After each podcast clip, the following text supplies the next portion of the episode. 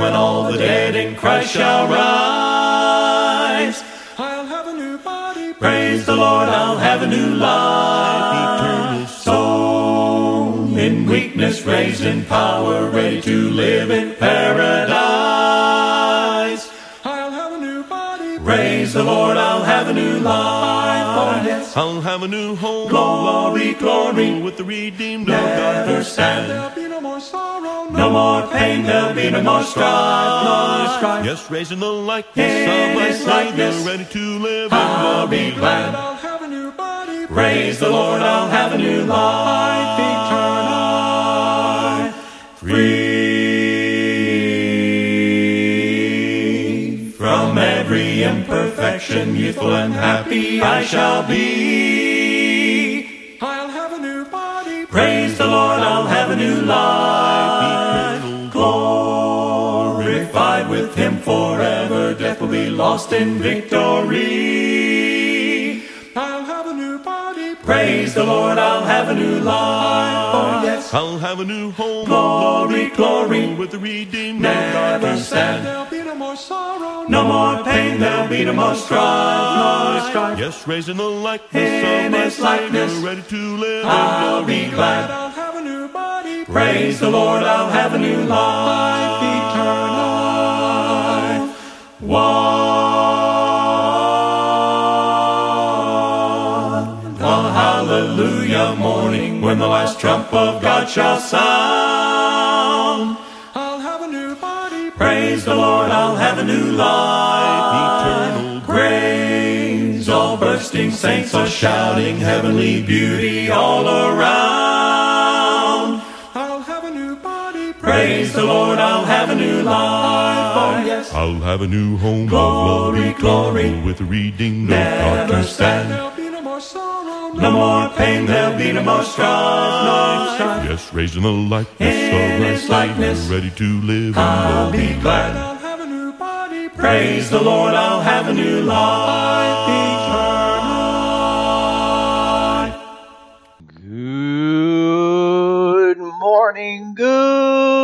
evening, wherever you may be. Welcome to the Passion for Christ show. So glad to have you, friend. I'm your host, Bruce Kessler, and I just want to let you know I'm part of the greatest movement ever, a follower of Jesus Christ. Because you see, in Him and Home I found peace, joy, happiness, blessed beyond measure, more than I could ever deserve, friend. My goal here is to encourage you along the way to help you find your passion in life in Jesus Christ. Upcoming in our study segment, we're going to divert a little bit today because Halloween is upon us and we got a special, special study for that. So stay tuned for that special study. But first, a few things along the way, and the first is headline news.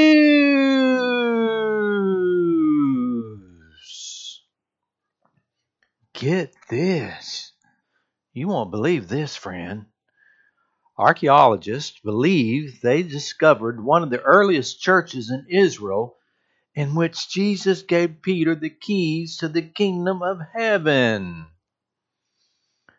According to the University of Haifa, Dr. Adai Erlich announced that the newly found church was built in the 4th and 5th century.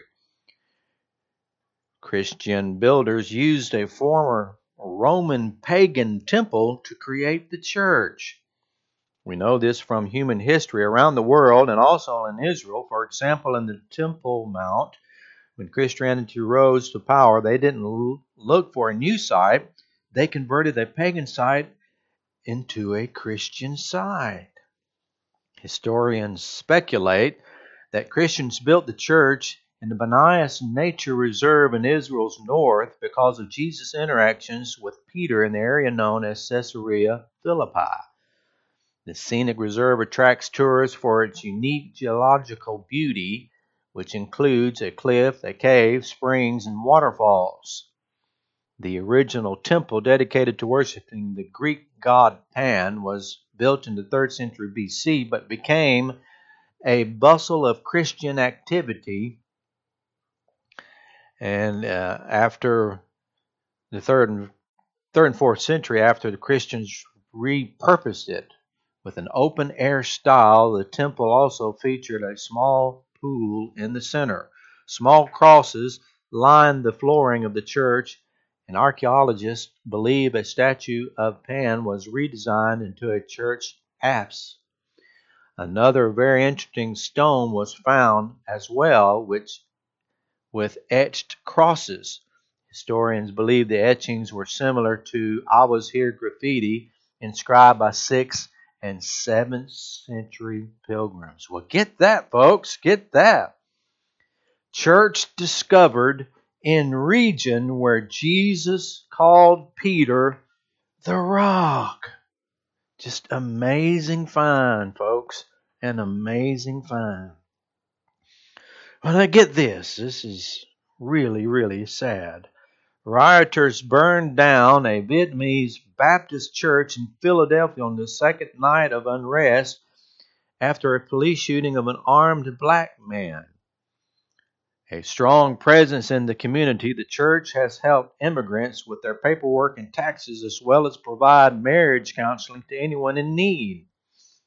Of chief concern to Pastor Philip Pham after the church's burning was a hard drive containing 15 years' worth of information about the church community center's clients. As soon as Pham received the call from police on Tuesday night, he prayed, God, please protect the hard drives. Other stuff can be recovered, but those files will never be recovered. Miraculously, the hard drive survived while the rest of the building computers were incinerated. I saw the routers and modems and things surrounding the the hard drives all burned and melted, but that piece of hard drive, no harm, no harm at all, just two feet above that, all were melted and incinerated. That is amazing how God knows our needs and answers our prayers. He is an almighty God. He granted our prayer. Family remains baffled about why pro- protesters attacked his building. They threw flammable chemicals on the roof and it just started to burn and it was a total loss. Thankfully, no one was in the building at the time of the attack, but congregation members remained fearful. Famine spurred his friends to just trust God, just do right. Don't copy those who practice violence, but do what the Bible says and what God wants us to do. Love them and pray for them that they may know Christ, that the Holy Spirit may convict them, and that they may seek God. There you go, folks. Isn't that something? Vietnamese Baptist church burned during Philadelphia protests. Folks, this is a crazy world in which we live. No more crazier than the next news report. Listen to this. This is unbelievable. Los Angeles County fined a Catholic church $1,000 this month after the congregation allowed, now get this, after the congregation allowed 11 individuals, that includes five women in prayer veils, to pray and worship inside the sanctuary on a Thursday in violation of the COVID 19 health restrictions. That's right, folks. Can you believe that? The citation against Lady of Angels Catholic Church in Arcadia, California was issued Thursday. The same day, county inspectors say they conducted an investigation and witnessed approximately 11 parishioners exiting the church facility at roughly 8:45 a.m. and 8:55 a.m. out the back door of the facility into the parking lot. Some of them were breathlessly they said wearing prayer veils.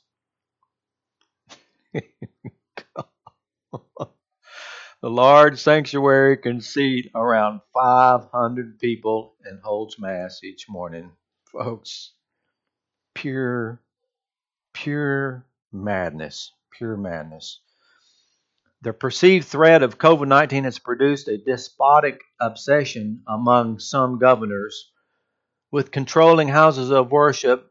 Jonah, the special counsel, said, Father Burfitt and other religious believers deserve to be treated the same as Laker fans, thousands of whom gathered in Los Angeles following its NBA title clincher on October the 11th.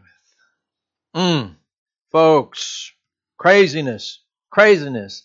LA fines church $1,000 after 11 people pray in a 500 seat capacity sanctuary. Mm, mm, mm, mm.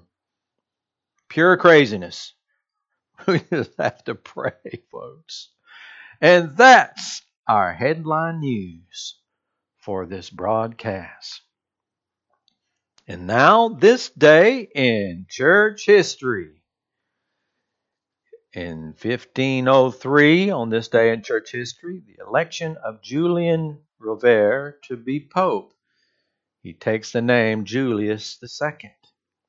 In 1731, Catholic Archbishop Leopold von Firmian of Salzburg, Austria, issues an edict expelling all Lutherans from his territory. About 20,000 people have to leave. Many have nowhere to go and freeze to death in the coming winter. Folks, some of my my uh, family and and cousins are listening to this show. Uh, this here is these Lutherans that were expelled or a part of our forefathers from Salzburg, Austria. An amazing, an amazing thing. In 1816, on this day in church history, Robert Moffat sails for South Africa where he will establish a mission work. Mission leaders had been reluctant to send him, believing he was unqualified, though he will become a world famed mission leader. In 1992, Pope John Paul II admits indirectly that the church erred 360 years earlier when it condemned Italian astronomer Galileo. And finally, on this day in church history, in 2010, Al Qaeda terrorists besieged Our Lady of Perpetual Help Church in Baghdad, massacring most of the 120 worshippers inside, including, folks, a three year old boy who pleaded with them to stop killing. Mm, mm, mm. And that's this day in church history. And now we have, folks, a little bit of fun with Name That Bible Character. Here is your clue I shot Absalom through the heart with three darts. Who am I? Here's your clue one more time. I shot Absalom through the heart with three darts. Who am I? We reveal the answer to that tantalizing clue following our study segment, so stay tuned for that exciting reveal in our final segment of Name That Bible character. And now we have a special study here. Study that I had done not too long ago on my daily show. It's a thriller of a study. So hang on for that. Get your cup of coffee and open up your Bibles, folks. Here is our study.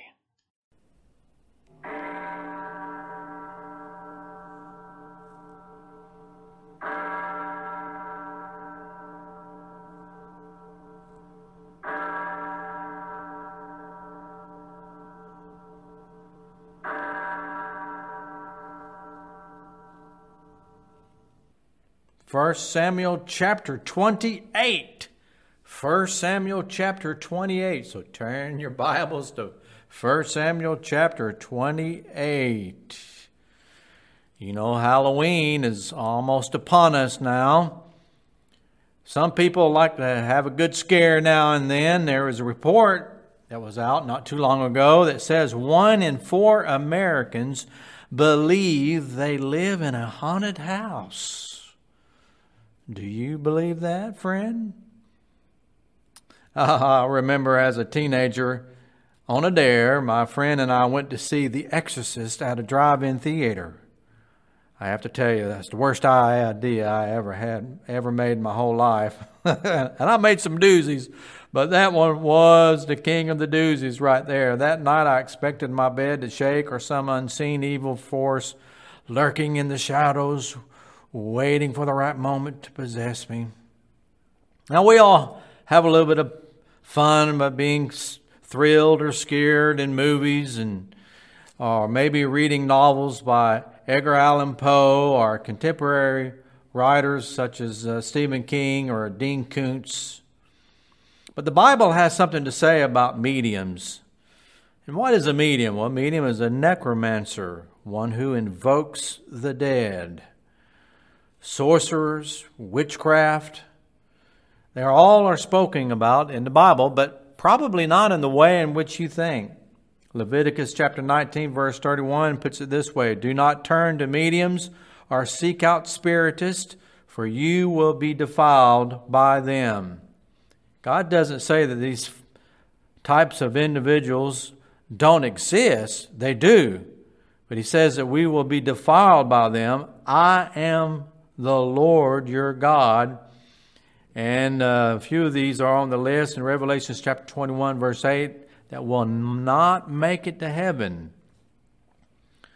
But there is one case in the Bible where a medium actually conjured up a dead spirit. Now, before you get too excited, there was a specific reason why God allowed this to occur. In fact, Contrary to popular movies and TV series that show mediums in a positive light, this particular seance or conjuring resulted not in comfort but in terror, not hope but desperation and defeat. And this is the case that is found back in 1 Samuel chapter 28. And the place was in a Canaanite village called Endor. Endor was one of the Canaanite villages that the Israelites were unable to drive out in their pursuit to conquer the land. Seems that inability to drive folks out came back to haunt the children of Israel and specifically Saul. Saul was, of course, Israel's first king, but his wanton disobedience led to the prophet Samuel confirming that God had rejected him as king. What did he do that was so bad? Well, he failed to obey God's commandment to completely annihilate the Amalekites. And because of that, he would choose David instead. But now we find that Samuel had died, and the Philistines are gathering together for a confrontation with Israel. In verse 5, it says that when Saul saw the Philistine army, he was afraid. Terror filled his heart. Friend, that's what happens whenever you reject and constantly reject God. And when God rejects you. Verse 6, it says that Saul inquired of the Lord, but the Lord did not answer him by dreams or Urim or prophets. So now Saul stands alone frightened, desperate. Folks, you see, desperation and stepping out from under God's umbrella and protection leads to serious consequences. And it presents and leaves a kind of loneliness and desperation. In Saul's case, it was a direct result of sin. Unrepentant sin opens ourselves to satanic forces. You and I need to take our walk with God seriously and deal with every sin problem. But we find Saul here in 1 Samuel chapter 28 and verse 7. He decides to seek out a medium of Endor. He wanted answers, even if it meant from a source other than God. But you know what? The truth of the matter is, it wasn't that Saul did not know the consequences of his actions. In fact, in verse 3, it tells us that in preparation for the funeral of Samuel, Saul had expelled the mediums and spiritists from the land, except this particular medium. And so, undercover, Saul goes and meets this medium. She recognizes that he was an Israelite and that all mediums and spiritists were to be put to death. Yet, friend, desperate measures were now necessary, and he promises that no harm would befall her. Another example of being disobedient to God. Amazingly, though, what happens? Well, the spirit of Samuel comes forward. Saul explains his dire situation and the fact that God won't speak to him. And I want you to listen to the response from Samuel. And Samuel said in verse 16, Why do you consult me now that the Lord has departed from you and become your enemy? The Lord has done what he predicted through me. The Lord has torn the kingdom out of your hands and given it to one of your neighbors, to David. Because, in verse 18, you did not obey the Lord or carry out his fierce wrath against Amalekites, the Lord has done this to you today. The Lord will deliver both Israel and you into the hands of the Philistines, and tomorrow you and your sons will be with me. The Lord will also give the army of Israel into the hands of the Philistines. These were not the words Saul was hoping to hear. And I, I'm just wondering, what was he really expecting? In fact, in verse 20, it says, Immediately Saul fell full length on the ground, filled with fear because of Samuel's words. His strength was gone, for he had eaten nothing all that day and all that night. In the end, as noted in 1 Samuel chapter 23, Saul would end his own life. From a king chosen by God to a desperate, lonely man separated by sin from the amazing love and grace of God. You see, looking in all the wrong places for answers that only God can give through Scripture is a deadly decision. Obedience is always the best way. But God really is searching for your heart. The heart is what God is really answering. Forget everything else. You give Him your heart, and everything will be right. And everything will get right. You see, Saul was searching for answers in the occult. And what did he find, friend? In this conjuring in Endor, he found no help, no comfort, no peace, only the certainty that his sin had separated him from God. Only the certainty that God would keep his judgment and that he will keep his promise. You know, the scriptures give this woman, this medium, no name, only that she was a medium. And what a fantastic and supernatural event. God using this occasion to demonstrate the terrible result of disobedience and sin, to warn us that Satan operates in nameless ways, presenting himself sometimes as an angel of light, appealing, promising to reveal what God has hidden from you. And finally, this was all to demonstrate the truth can only be found in the Almighty God. Friend, I pray that you aren't searching for answers in other sources and in other ways. I pray that you have given your heart over to the Almighty Jesus Christ and His Father, that you have given your heart over and life over to the Savior and King of Kings and Lord of Lords. He will strengthen you, He will guide you. He and He alone has all the answers that you're searching for.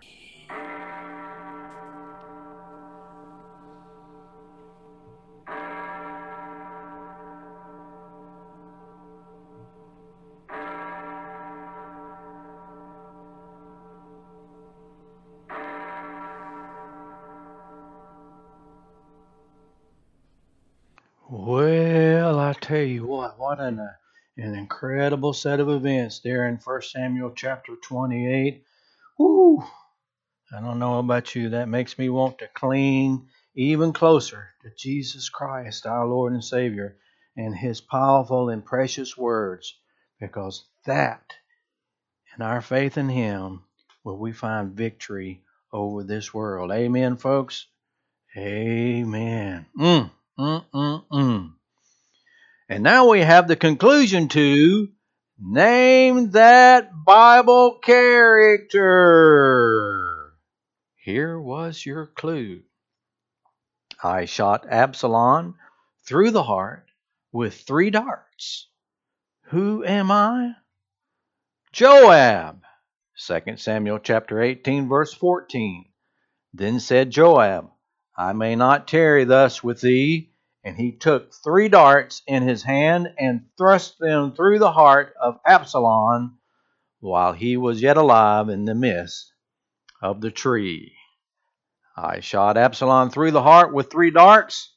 Who am I? Joab. In name that Bible character.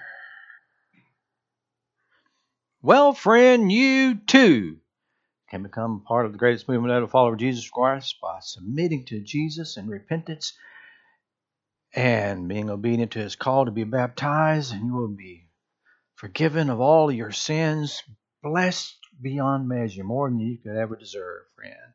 My goal here has been very simple, that is to encourage you along the way to help you find your passion in life in Jesus Christ. Visit our website, normanchurch.com, normanchurch.com. Well, friend, I just want to just tell you this. What a privilege it's been for you to walk along my side through this show. May God bless you. This I know, this I know. There's a time to reap and a time to sow. Good deeds planted every day will grow and grow. And Mama told me so. And Mama told me so. This I know. There's a time to plant and a time to cry. A time to live and a time to die. I know. And Mama told me so. And Mama told me so. Oh, the good Lord watches over everyone, morning, noon, and night. He made the moon and he sent his son so our future would be bright.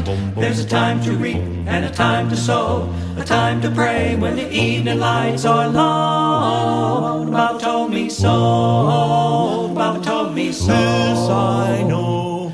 This I know. There's a time to work and a time to play, to scatter flowers on the way wherever you go. And Mama told me so. Oh, and Mama told me so. This I know. There's a time to win and a time to lose, a time when everybody gets the blues. I know. Oh, Mama told me so. Oh, Mama told me so.